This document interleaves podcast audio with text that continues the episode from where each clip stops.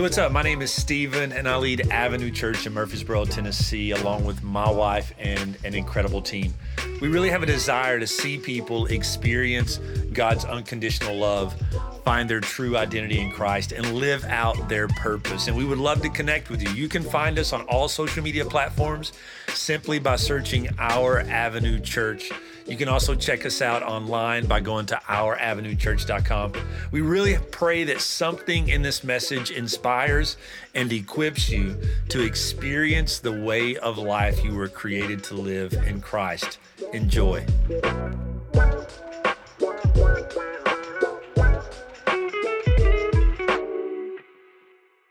Would you guys put your hands together for my spiritual father, Pastor Eddie Cupples? Love you, Pastor. Good morning. Um, it's good to be here. Good to be with you guys. And uh, s- somebody in the first service asked me to give all the dirt I know on Pastor Stephen, and I said I don't know much on him, but Jennifer might be. I, became Jennifer's pastor when she was four years old. So, and uh, her mom's here today, and her sister and brother-in-law's here today, and uh, sorry, guys. I know you came to hear Stephen. You got to hear me all over again. Eh? Y'all hear me every week, and now you get to hear me again. Uh, Matthew ran sound for me for a long time, and I'd give him those evil looks that I can give when he something go wrong in sound. So it's good to be here today. And uh, let me just say this about Pastor Stephen and Jennifer real quick. Um, uh, it would have been easy to have stayed where they were. Um, it was a, a, good a good place. I'm I'm not the easiest boss to work for, but I do give raises, right? So he's already said that, and uh, and he and he did. He kept talking. I said, Stephen, at some point, uh, you either got to do this or quit talking about it. And, uh, they came here, and it's uh, and and right then COVID happens, right? And it's like, come on, God, you, could you not have told us we would have stayed in Jackson for two years? Then we could have come and all those kind of things we get to do. But uh, I, appreciate them and appreciate their girls and and uh, love love their family and so so proud of them. What's happening here at the Avenue and um, also just what's going to happen in the future.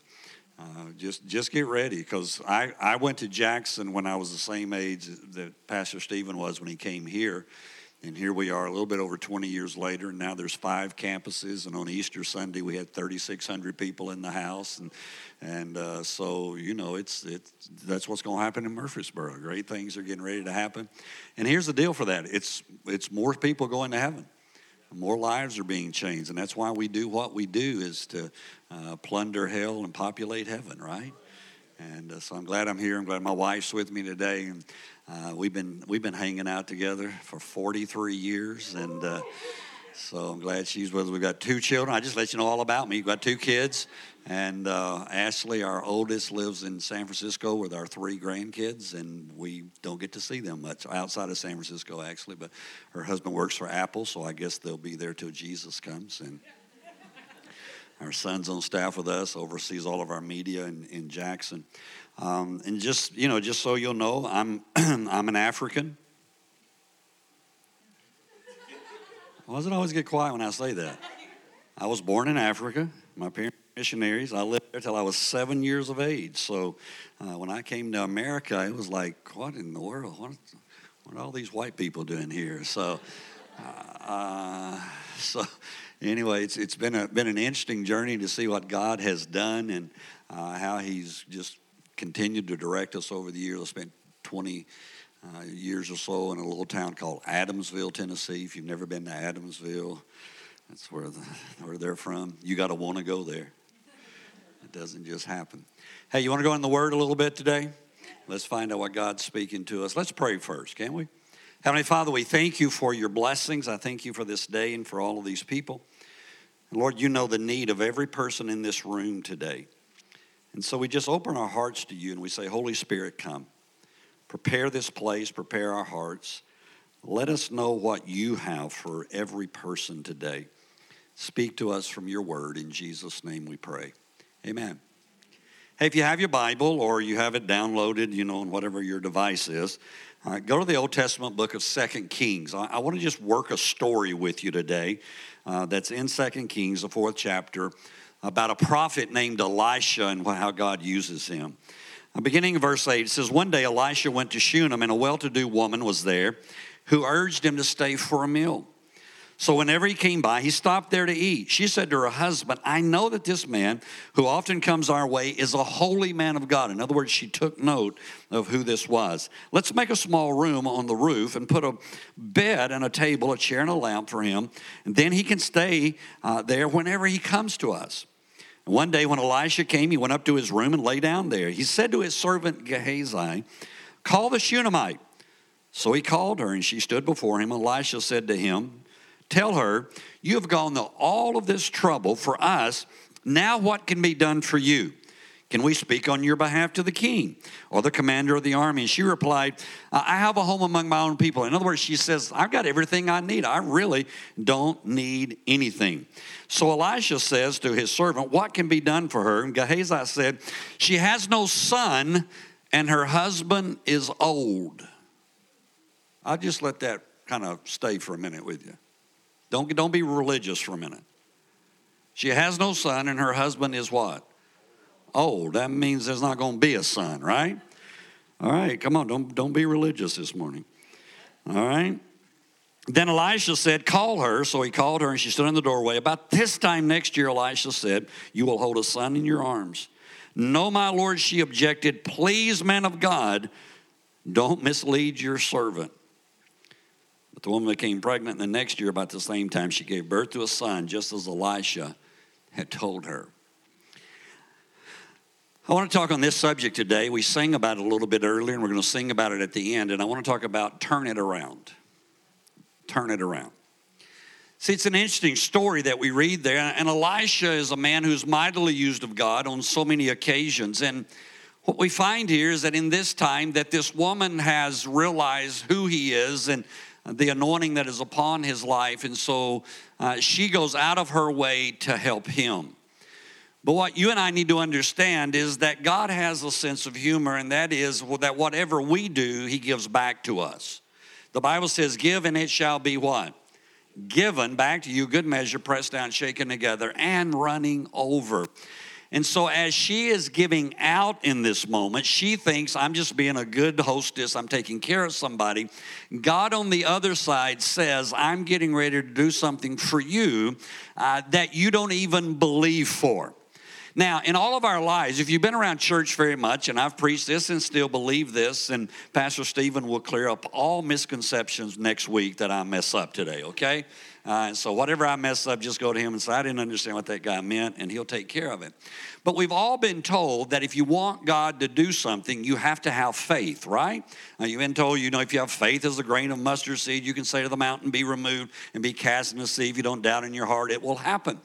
And yet, I, I want to give you an hypothesis this morning out of this passage that says there are moments in your life where you don't have any faith and God still shows up on your behalf. See, there are moments, and, and here's, here's the understanding here. There are moments in your life and in my life where we are without faith there are those times and and and we have to we, we need to lay down our plastic christianity sometimes that you know when people say how are you doing? Oh i'm wonderful. Jesus is great. There are there are moments that i'm not wonderful Pastor Stephen and Jennifer can answer for that. There are moments that I have not not been wonderful. There are moments that that I I, I don't have it all. together. you guys are giving me some looks this morning. I don't have it all together. I don't know, and and there are moments that I don't have a whole lot of faith. And yet, what I have found is, is that in those moments where you don't even have faith, God is able to put you into the right circumstances so that you can be around somebody who has faith. And even in that moment where the, the prophet is saying to her, You're going to have a baby, she's going, No, I'm not. I don't, this, this is, because here's the deal. For years and years, I guarantee you, she had desired to have a child. She had wanted one. In fact, in her circumstances in that day, if you did not have a child, it was a sign of a curse that was upon your life. So she has desired this for years. But the Bible says she and her husband, and especially her husband, is old. So at this moment, she has taken that hurt. She has taken that desire. She has taken what she has wanted all of these years and she's wrapped it up like we all do and she shoved it way down inside of her somewhere and she's covered it up. See, because we all do that. Every one of us have dreams, we have ambitions, we have desires, we have things that we want to happen, and maybe they didn't come to pass in the right moment, or maybe things changed, or things didn't take place. And so, what we do, we can't live in the hurt of the moment, so we just cover it up. And anytime that somebody brings it up or a situation comes up, our initial reaction is just like hers. Don't mess with me. Leave that part of my life alone. And yet the scripture says that the man of God says, I'm not leaving you alone. I'm going to bring a miracle into your life. And, and, and, so it's interesting that this happens. The Bible clearly says that in this moment, this is what takes place. And I wish we could stop the story there and all go, man, isn't it great to serve God? And Jesus shows up on our behalf and things are always wonderful. But if you've never read the rest of this story, can I spend a few minutes with you and, and work this story just a little bit so that you can see how God operates in our life? So look in verse 18. The child grew, and one day he went out with his father, who was with the reapers. He was out on the farm. And he said to his father, My head, my head. His father told the servant, his father is a typical dad. Do you see the rest of the, that scripture? What does his dad say? Take him to mom. Come on. Every good dad, when they don't know what to do with their kids, they go, take it to mom. Mom can handle this. And so that's what he, in fact, he doesn't even go. He just says, one of the servants, take him to his mom. And, and so that's what happens there. And after the servant had lifted him up and carried him to his mother, the boy sat on her lap until noon, and then he, see that next word? Died. Are you kidding me? God showed up in the middle of I was not asking him for anything. I didn't want a baby. I didn't want a son. I had dealt with that part of my life and I had buried it. And God shows up and God says, I'm going to give you this. And now here it is, 10 years, whatever, I mean, every years that had been down the road. And now this thing that God gave me has died. Now, I don't know about you, but I've had those moments in my life. I'll tell you a little bit about me. My father was a missionary, and when I was 13 years old, we had been back in the States for a few years, and my dad came in one day and said, We're going back to Africa. I didn't want to go to Africa, I had been to Africa. My wife loves missions. I've done my missions. I don't care to go. She go, she's getting ready to go this next week to Brazil. She's going to Africa a little bit later. She's going to the Philippines a little bit later. She says, You want to go? I say, No. I have been. I've been to every one of them. I'll send you, we'll send millions of dollars, but I don't need to go. Okay? But but here's the deal. So at, at, at 13 years of age, we moved to Kenya. At 14, a little bit less than a year later, my dad is killed in a car accident going to preach. And it was in that moment that I said, if this is who God is, anybody, if this is what God does, God calls you and then lets you die, I don't want anything to do with God. And I spent years not wanting anything to do with God. Because, in my understanding in that moment, a good God wouldn't let something like that happen in my life. Because my dad said God called him to Africa. And if God calls you, I don't know if anybody else, I didn't talk about this first service, but there's a reason. I don't know what it is that you feel like God has called you to. But even in the moments when the call of God has shown up, sometimes it doesn't turn out the way that you want it to. But here's what I want to do I want to work a little bit more of this story because I want to show you that you can have a turnaround. All right? So let's look at it. Look, look in verse uh, number 21. Verse 21, uh, here's, here's what she does. It says, She went up and laid him on the bed of the man of God and then shut the door and went out. So here's the first thing you do if you're taking notes. The first thing that you do is you make your way back to where the miracle started. Did you hear me? You make it. What did she do? She said, I was standing in that room, and the man of God said, This is what's going to happen. And the miracle started in that room. And I'm going to make my way back to the place that the miracle started. I, am not talking necessarily physically. Maybe you need to go physically, but I'm talking about what was it you were doing in that moment where God showed up and He resurrected something, or He brought something back to your life, or He performed a miracle for you, or a dream came alive for you. Where were you in that moment that God did that? Because when that thing dies, You've got to find a way to get back. Maybe it was a time of prayer and fasting at the first of the year at one point of your life, and God spoke to you and God did something. Maybe you're going to have to go back to that moment to see what it is that God wants to do. See, here, here's the deal if you want what you had, you have to go back to where you got it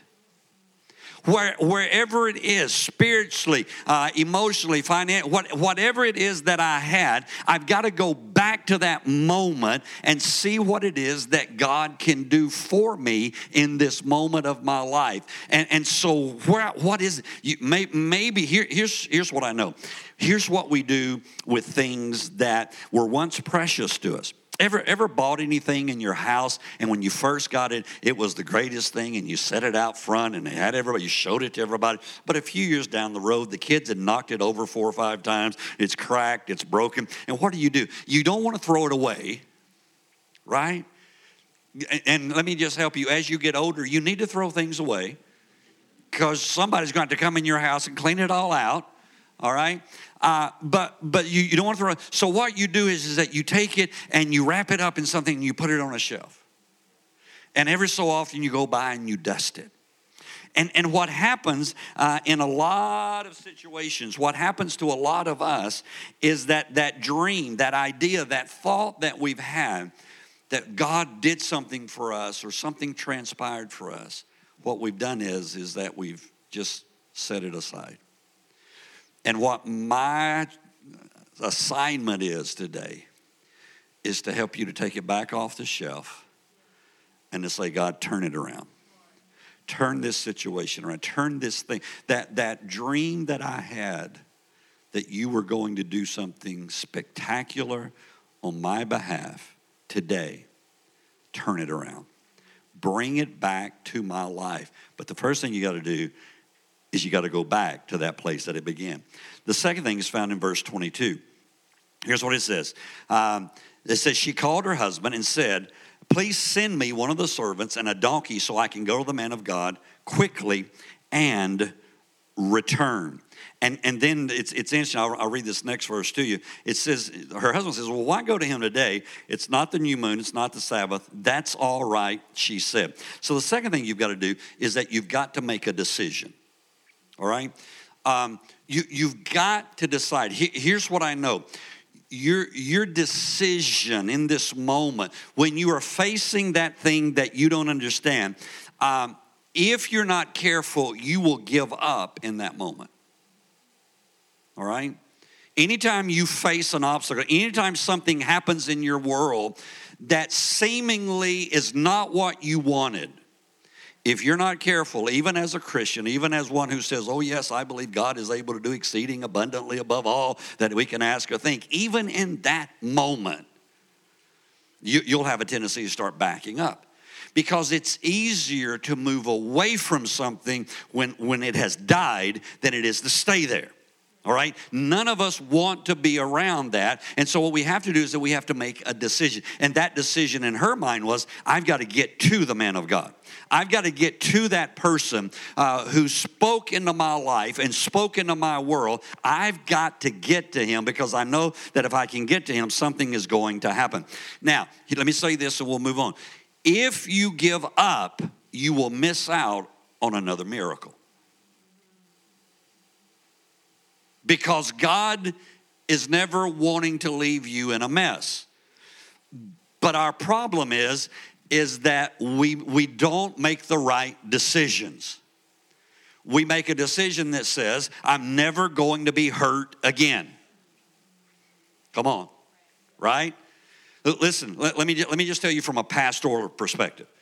From, from a pastoral perspective, I've learned through the years that the people you love the most, the people you pour into the most, the people you give to the most, are the people who at some point, not all of them, but some of them, give you not heaven, but the other place. And you wonder, these are the people that I love. These are the people that I care about. These are the why why and, and here's what if you're not careful, what you'll do is I'll never get close to anybody again. I'm never going, and, and so we we begin to we begin to build walls. And what happens is, is the more walls that I build, the more I keep God out as well as I keep everybody else out. And so I have to make a decision and say, I'm going to go back to God. I'm going to go back to those things of God and what He did in my life and how He used me. Looking in the next verse there. And here's what it says. He, her husband asked in verse 23, Why are you going? And the scripture, verse 24, says, She saddled the donkey and said to her servant, Lead on.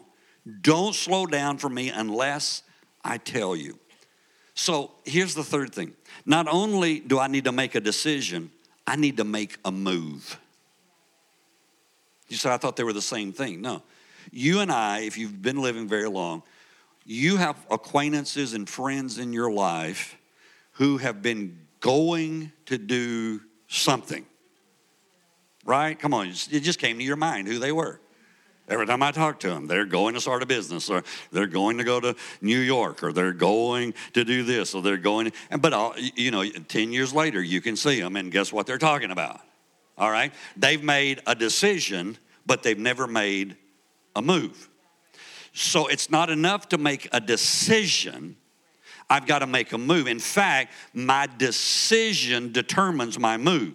And if I don't move, then my decision dies in this moment of my life and I never get into the next thing. And so she says, I'm, I'm, I'm going, in fact, she says to the guy, get on the donkey and let's go. And you don't stop for anything right? We are going to the man of God. So there, there needs to be some, some things that happen inside of us that say, I am not going to stay where I am in this death situation, right? This thing that has died, I'm not going to hang out with it. Why would I continue? Why would I have people all the time say, Pastor, and again, I've been pastoring for a long time, since 19- 84. That's a long time. I used to think people as old as me just ought to sit down somewhere, but now I'm as old as me and I don't want to sit down yet. Uh, but but uh, I, I, meet people all the time and they say, you know, I, I could, I, I, I hate my job. And I say, well, what do you want to do? Well, I, I'd, I'd, like to do this. And they say, and I say, well, what does it take to do that? Well, I'd, I'd have to go to college and it'd take like five years. And, and I say, well, why don't you go to college? Well, I'm 45. I go, okay, you're 45. In five years, if you don't go to college, how old are you going to be? You're going to be 50 either way. Right? In five years, I'm going to be 50. Okay, but in five years, I can be 50 with an education. I, I, am not just going to talk about, I'm not going to talk about this dead situation. I'm going to make a move to get into a life situation. I, am going, I'm not going to always look at my marriage as a dead situation. I'm going to move my marriage, and I'm not telling anybody to get divorced. That's not what I'm saying. I'm going to move my, because people, I'm out of this one. I wait for a preacher to tell me I'm out today. That's not what I'm saying, all right? Do not misquote me, okay?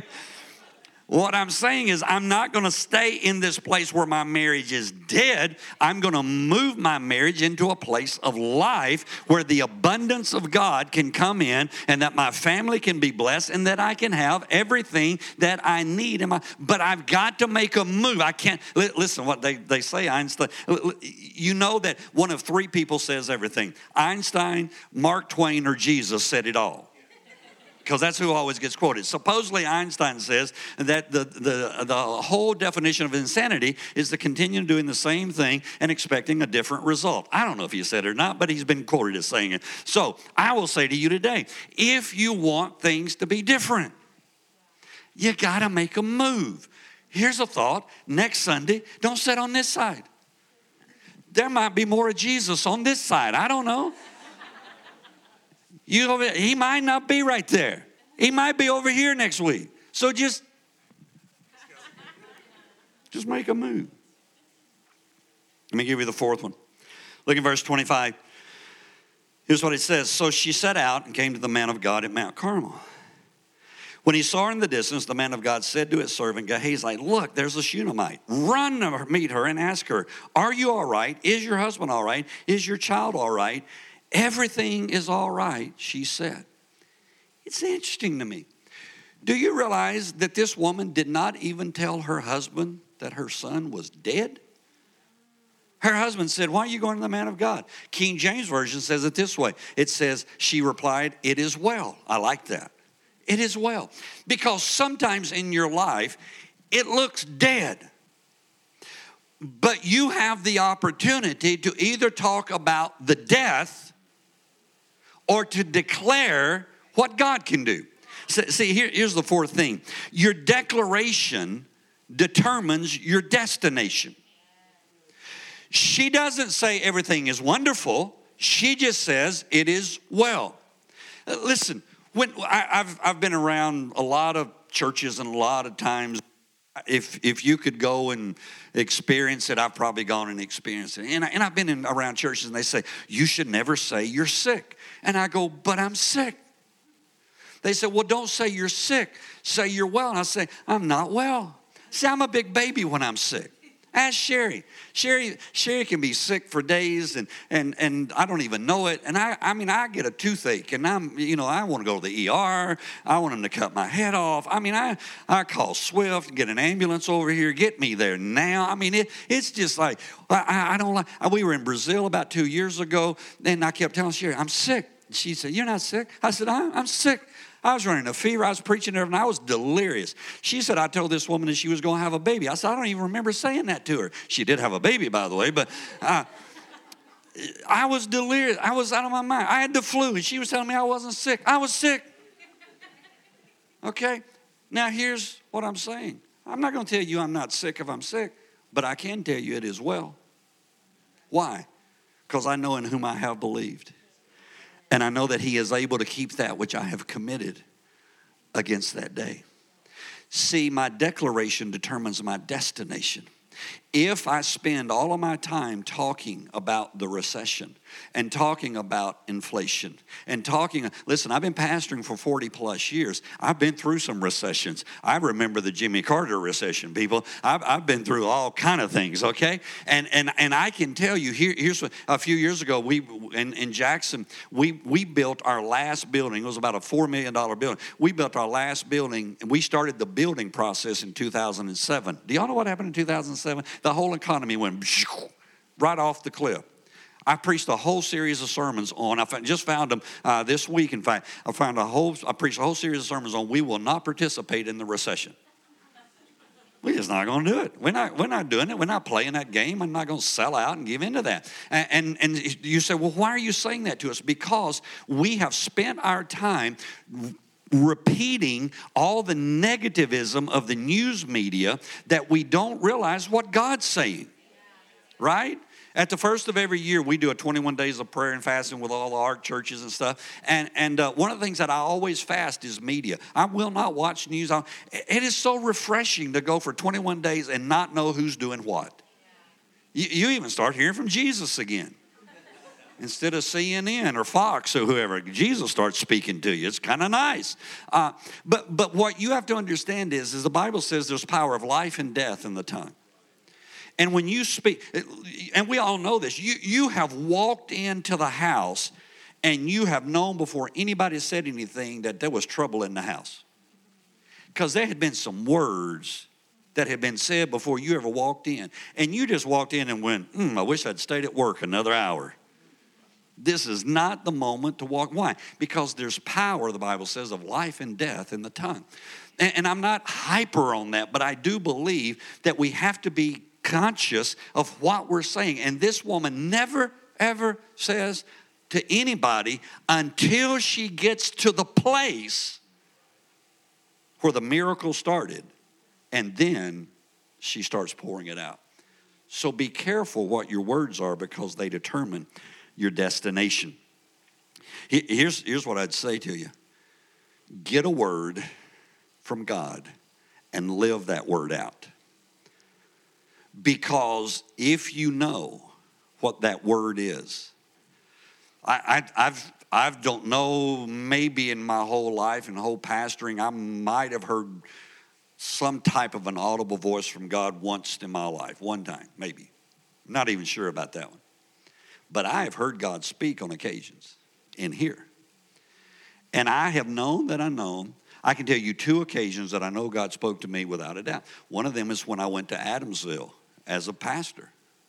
I was a 25 year old kid. I mean, a kid.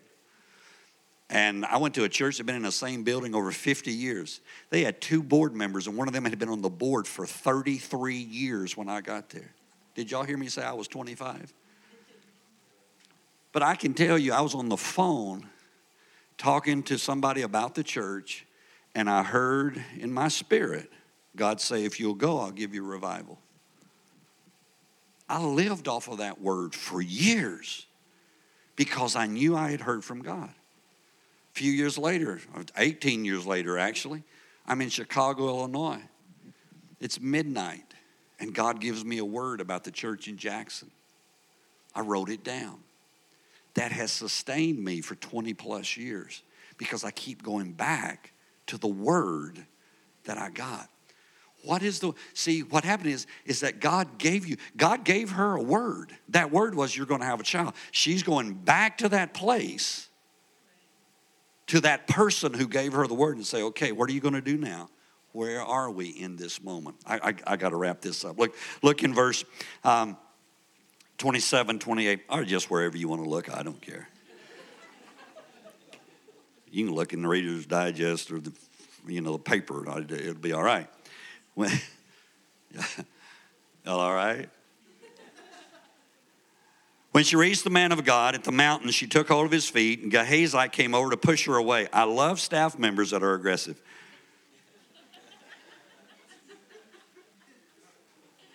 But there have been times that I wanted somebody to come push somebody away, and they're never around when I want them. I shouldn't tell y'all my secrets on my first time here.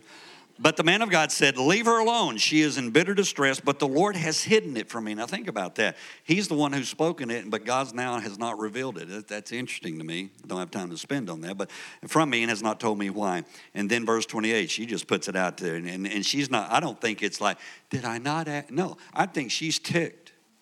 Come on, my baby is dead. And here's, and I think it's a plaintive cry. Did I ask you for a son, my Lord? She said, Didn't I tell you, don't raise my hope? Here's the, the fifth thing you got to do you have to make an appeal for what you want. See, we have a tendency to say, Well, God knows what I need. Well, if you're going to come from that perspective, why do you ever pray? Why would you ever, if, and he does, but why do you ever ask God for anything? There must be a reason that the Word of God tells us that we're to pray. And there, there must be, there, there's a New Testament story of a guy named blind Bartimaeus with Jesus that I think portrays this so well. The, the, scripture says that Jesus is in a crowd and he's walking by, and blind Bartimaeus hears that Jesus is passing by, and he begins to cry out, Jesus, thou son of David, have mercy on me. And everybody's telling him, Bartimaeus, be quiet, don't do this. And, and the scripture says, and he cried more the louder until Jesus finally stops and says, Bring him to me. Now, I'm not trying to be rude or inconsiderate or whatever I usually am. I, I'm, I'm just trying to show you. If a blind man is coming up to you, when Stevie Wonder comes on the stage, we all know Stevie's blind. Because, do y'all know who Stevie Wonder is? Stephen says my all my references are from the 70s, so he gives me grief about that. And they are. That's when I grew up. You know, I know the Eagles and the Doobie Brothers, and that's who I know. I don't. I go, I go up to Prince. I can't go much further than Prince. Okay. Uh, and and on, only a little bit of that. Okay. So help me, Jesus. All right. But but everybody. I mean, I mean, every, I, I think I think everybody figures out this guy's blind. All right. So they lead him up to Jesus and listen to what Jesus says to him What do you want? I think Peter goes under his breath, of course. What do you mean, what do you want? He's blind. I think Thomas goes, I don't think anything's going to happen anyway. I, I think it's all kind of dialogue in the background. And, and, and, I think most of us would have left blind because I think most of us would say, Lord, I want you to bless me. And Jesus would say, Be blessed. See, there's, there's somewhere between 8 to 12,000 promises in the Word of God. Let's say half of those are for the Jewish nation, the Old Testament, whatever. That still leaves four to 6,000 promises. Jesus wants to know, what do you want? If, if, you, if you have a need today in your life, he wants to know, what do you want? And she makes it about, did I, I didn't ask for this but you brought it. Now, what are you going to do about it? And the scripture says that he says to his um, Gehazi, in fact, verse 29, Elisha says, Gehazi, tuck your cloak into your belt, take my staff in your hand, run. Don't greet anyone you meet. If anyone greets you, do not answer. Lay my staff on the boy's face. But here's what I want you to get. But the child's mother said, As surely as the Lord lives and as you live, I will not leave you. So he got up and followed her. Here's the last thing be tenacious. Be tenacious. What is it you prayed about five years ago, but you don't pray about anymore? What is it you believed God was going to do six months ago, but you haven't thought about it recently? What is it that because it didn't happen in an instant microwavable society where if I can't get my TV to download the next station in 0.2 seconds, I'm frustrated. Come on, come on. Every man in here, you know when you're flipping channels, you want it to download this way, not this way. That's too long. And so we do that with the things of God. And what she does is, is that she says, I'm not leaving you. You're going with me. It's interesting that the Gehazi takes the man of God's staff, he lays it on the boy, and nothing happens. And I have to say this there are sometimes you can't depend on your staff. Sorry. You have to go do it yourself. And so Elisha gets there, and um, the Bible says he goes up and he stretches himself across the boy. And the Bible says that the body warms up. It's, it's sometimes Scripture gives you details. You go, okay, but he's still dead. Elisha goes down in the house, walks around a little bit, comes back up again, and the Bible says this time he sneezes seven times and comes alive, and he says to the mother, Come and see what God's turned around. Now, stand up with me, and the worship team's going to come because they're going to sing that song for us again about turn it around. Because I want us to leave today with a declaration of hope. But here's what's fun about this story is if you follow this story just for a couple of chapters, what you'll see is that Elisha goes to her and says, There's going to be a seven year famine, leave the land. And she does. But because she left the land, she lost all of her house, she lost all of the farmland, she lost everything she had. And the Word of God says, in about, the, about three chapters ahead, it says that one day the king called in Gehazi, the servant, and said, I want to hear some of the miracles of Elisha. And the, the Bible says that he starts telling about this woman. And as he's telling about how God restored this son, he looks up into the palace throne room, and this woman is walking in to appeal for her house. And Gehazi says to the king, That's the woman. And listen to what the king says.